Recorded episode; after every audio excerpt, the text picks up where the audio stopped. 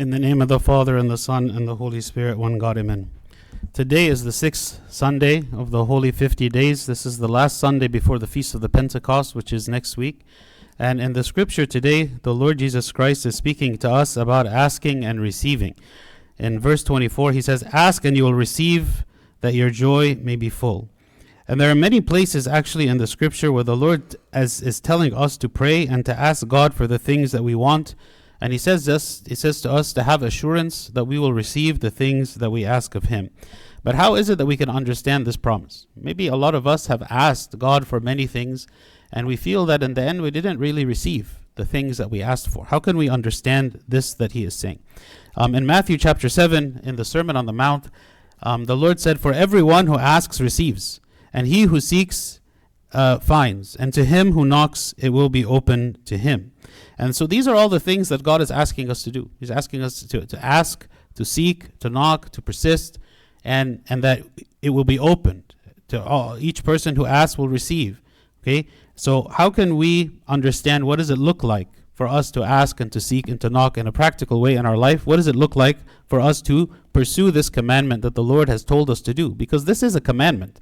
When the Lord says ask, when He says knock, when He says seek, this is a commandment. He's telling us to do this. This is something necessary for us to do. What does that practically look like in our lives? Um, the first, when we are asking, when He tells us to ask, we should be asking in faith. Because He says, whatever things you ask in prayer, believing, you will receive. Whatever things you ask in prayer, believing, you will receive. This means that whenever we make a request of God, we have to be asking Him in a way that is reflecting the faith that we have. That we believe that God truly is the one who can answer our prayer. He is the one who is hearing and listening to what is it that we are saying. You know, sometimes when we pray, we pray in a kind of despair not really believing that God is hearing, not really believing that God can answer, not really believing at all that you know maybe we're going through the motions, or maybe we we are we are praying because it makes us feel better um, about the situation. But do we really believe that there is a God who hears and listens and can respond to our petition? Not only that He can respond, but it says that He will respond. Maybe He doesn't always respond in the way that we expect. But the reason is that there are many things actually that we ask for that are maybe not in our good interest. There are many things that we, we seek out that maybe is not the best for us. But he says, ask in faith. Okay? What does it mean to ask in faith? What does it mean to have faith? Um, St. James speaks at length about the idea that faith without works is dead. Meaning, in order for us to say that we have faith, we have to have works. We have to have works in our lives that reflect the faith that we say that we have. So if I truly believe in God, and I truly believe in His Word, and I truly believe that He can answer my prayer, and that I am making this petition of Him, there should be some kind of action that is associated with that belief, with that faith. And, and there are many things we can speak about. One is pursuing godliness. You know, do I, do I live my life with a desire for godliness? Do I live my life where I I read the scripture, I listen to sermons, and then I say, well, what is it that God is asking me to do? What is godly? What does it mean to be godly? And I pursue it. I pursue what is it that God is, is asking me to do. He asked me to follow His commands, He asked me to live a certain way. I'm pursuing it. I'm seeking godliness. Also, to be consistent and faithful in my spiritual practices. The church puts out for us many types of spiritual practices all throughout the year that we are called to do whether it be the personal spiritual practices in my personal life, whether it be the different seasons of the church and the different prayers that are offered in the church, the different services that are offered in the church, um, like uh, Bible studies and sermons and spiritual meetings and whatnot. All of these things are open and available to all of us. This is all also part of pursuing godliness and a part of having faith. A person who has faith believes and is putting that faith into action. Also, he speaks at length about persistence. You know, in the Garden of Gethsemane, when the Lord Jesus Christ was praying to the Father prior to the crucifixion, he asked the Lord three times for the cup to be removed from him. Three times. He didn't just ask a single t- a time, asking that this suffering pass from him. He asked the Father three different times. Also, when we read about St. Paul, who is asking God to remove the thorn from his side, which we believe it is some kind of disease that the St. Paul was afflicted with, um, he also asked three times. He didn't just ask a single time. Also, the Lord Christ gave us this parable of this persistent widow. Um, and in this parable, there is this woman who is seeking justice for herself from this judge. She's going to the judge and she's trying to get justice for herself in her case. And she keeps nagging him. She keeps persisting and asking him again and again. And so, in the conclusion of this parable, um, the Lord said, And shall not God avenge his own elect who cry out day and night to him, though he bears long with them? I tell you that he will avenge them speedily. Nevertheless, when the Son of Man comes, will he really find faith on the earth? What makes it difficult to persist? You know, when we when we are called to persist in prayer, what makes it difficult? Maybe over time we begin to lose faith that God is really hearing me that God is listening to me, that there's going to be any value of me continuing to persist and to ask again and again and again. If God didn't answer me the first time or the second time or the third time, why would He answer me the fourth time or the fifth time or the sixth time? Maybe in our mind, we say, the longer that I pray, the, the, the less likely that maybe God is going to um, answer my petition, because if He were to have answered it, He would have answered it already right? And the longer we go, maybe we feel like it is less likely.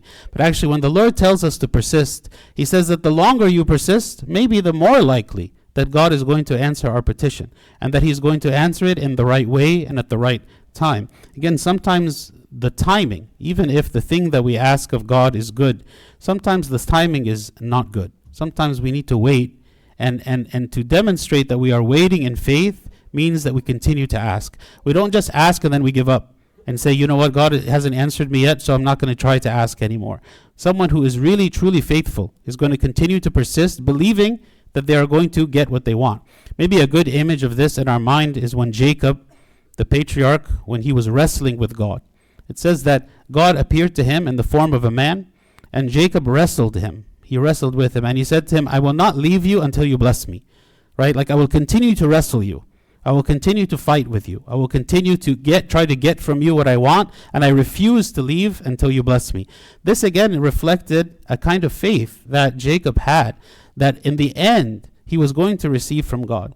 His Holiness Pope Shenouda also spoke a lot about this. He said, when you stand before God in prayer, he said, I'm not. He said, tell God, I'm not leaving here until you bless me. I'm not leaving here until you comfort me. I'm not leaving here until you console me. I'm not leaving here until you grant me my petition in whatever form maybe that will be. When you when you look, for instance, at the story of Hannah, the mother of Samuel, uh, she was wanting a son, and she would pray and, and ask God in tears for this son. And it says that after her prayer and persistence in prayer, that God granted her comfort maybe the outcome of her prayer of course we know that eventually yes she did bear a son. But but th- that in that moment of prayer what is it that god granted her? Gra- he granted her peace. He just granted her peace. Maybe this is the greatest thing actually that god can grant any of us is peace. Maybe even greater than the things we are asking for. Because whether we receive the things we are asking for or not the peace that comes from god is greater than everything else. Why is it even that we ask things from god Maybe I ask something from God because I think that that thing is going to bring me peace. I think that that thing that I'm asking for is going to give me happiness, give me joy, like answer some need that I have. But in the end, it's because we want peace. We want to live in peace. We don't want to feel always that we are lacking. We want contentment. We want joy. We want peace. So if God is able to grant us the outcome, the peace, the joy, the comfort, and all those things, just from the prayer itself, maybe this actually is what we are seeking. Maybe this is the thing that God says, even though I cannot give you the thing you are asking for, because maybe the thing you're asking for is, is not good for you for whatever reason, but I will grant you the peace so that you will live your life comfortably and consoled. So asking in persistence. Also, we are called to ask in the will of God. In 1 John chapter 5, now, this is the confidence that we have in Him, that if we ask anything according to His will, He hears us. And if we know that He hears us, whatever we ask, we know that we have the petitions that we have asked of Him.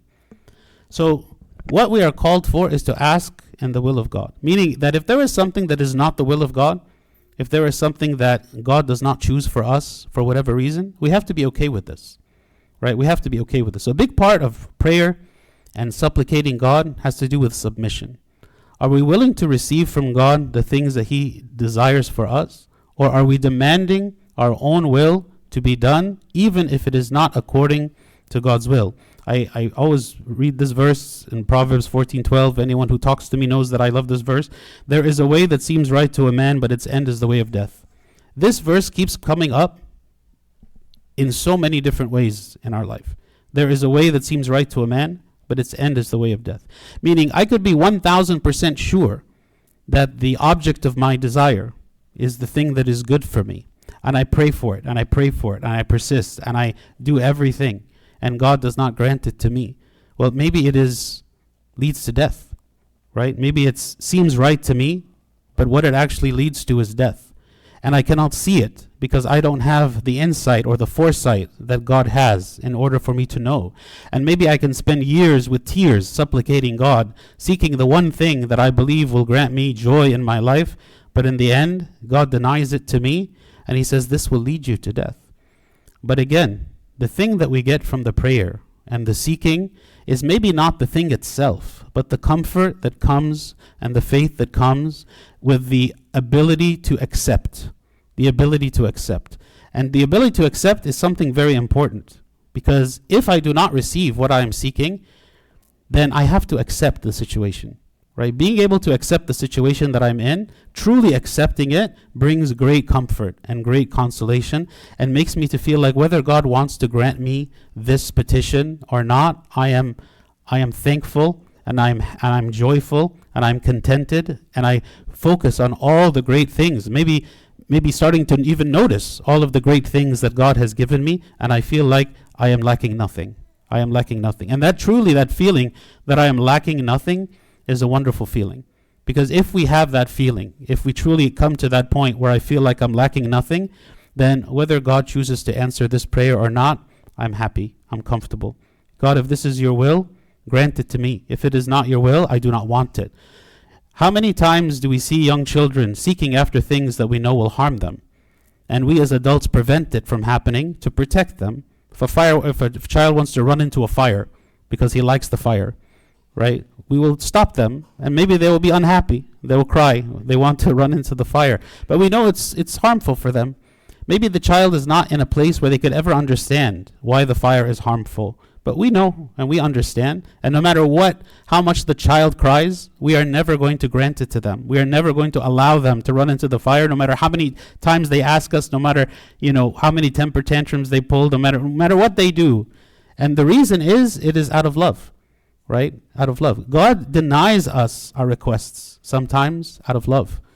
And maybe because we don't have that insight to know and to understand, maybe we, we, you know, we don't see it, right? We don't see it. But yet God knows, and He denies it uh, for a good reason. So even when it is denied, we should be thankful to God and say, God, if this is not your will, then I'm willing to go without it. Um, another time that our prayers go unanswered is when we make selfish requests. In James 4 3, it says, You ask and do not receive because you ask amiss, that you may spend it on your pleasures. Maybe the type of request that I'm making is one that is very selfish. Maybe it is harmful to other people. Maybe it is something that, that other people are going to be harmed because of it, or, or even I will be harmed because of it, but I'm doing it simply because it makes me feel good in the moment, right? This is tied into the idea that it is not according to the will of God. It is very selfish. And, and God makes it very clear that we will not receive. If we, if we continue to demand, to ask from God the thing that is selfish, the thing that we want for ourselves that God does not want for us, the thing that might harm other people, in the end we will not receive and we will not be content and we will continue to fight and, and, and maybe try to obtain it on our own. And this can also become disastrous. When a person, after having prayed for something and does not receive it, says, you know what, I'm going to obtain it on my own, and maybe commit all kinds of sins to attain it. Maybe to lie and to steal and to cheat. Maybe to harm other people in order to attain it because I desire it so much that I cannot let it go. Maybe we should look at the fact that God did not grant it to us and say, well, if God does not want me to have it, then I should not try to get it for myself by any means at all. Also, the scripture speaks about asking for the Holy Spirit. The Lord said in Luke chapter 11, If a son asks for bread from any father among you, will he give him a stone? Or if he asks for a fish, will he give him a serpent instead of a fish? Or if he asks for an egg, will he offer him a scorpion? If you then, being evil, how know how to give good gifts to your children, how much more will your heavenly Father give the Holy Spirit to those who ask him? In this example, in this parable, He's saying if parents themselves know how to good give give good things to their children, how much more is God going to give good things to us? right? And then he says what? At the end, he says, How much more will your heavenly Father give the Holy Spirit to those who ask of him? Meaning, while there are some things in our life, maybe many things, that we could ask God for and he will say, No, um, I can't give you this, this will not be good for you. There is one thing that here, that the Lord Jesus Christ promised, that if we ask for, we will receive 100% of the time. And there will be never a time when the Lord says, No, I will not give it to you. And that is the Holy Spirit. You know, we are celebrating the feast of the Pentecost next week, and God pours out His Spirit on all people. All people who want it. Anyone who wants the Spirit can receive the Spirit. Anyone who wants the, the Lord to work in their life and to transform their life, it will be done for them. But the question is, is do we seek it? Do we want it? Anyone who, who wants a virtue, eventually, through prayer, through struggle, through asceticism, through confession, through whatever that is that we do, through the grace of God working in us, we can achieve that virtue. We can, we can grow in it. We can advance in it. And this is why, from the moment of baptism, all throughout the rest of their li- our lives, we are living a life of sanctification. Meaning, through the work of the Holy Spirit in us, we are becoming more Christ like each and every day. That should be the goal. That should be our purpose. That should be what it is that we are spending our life doing.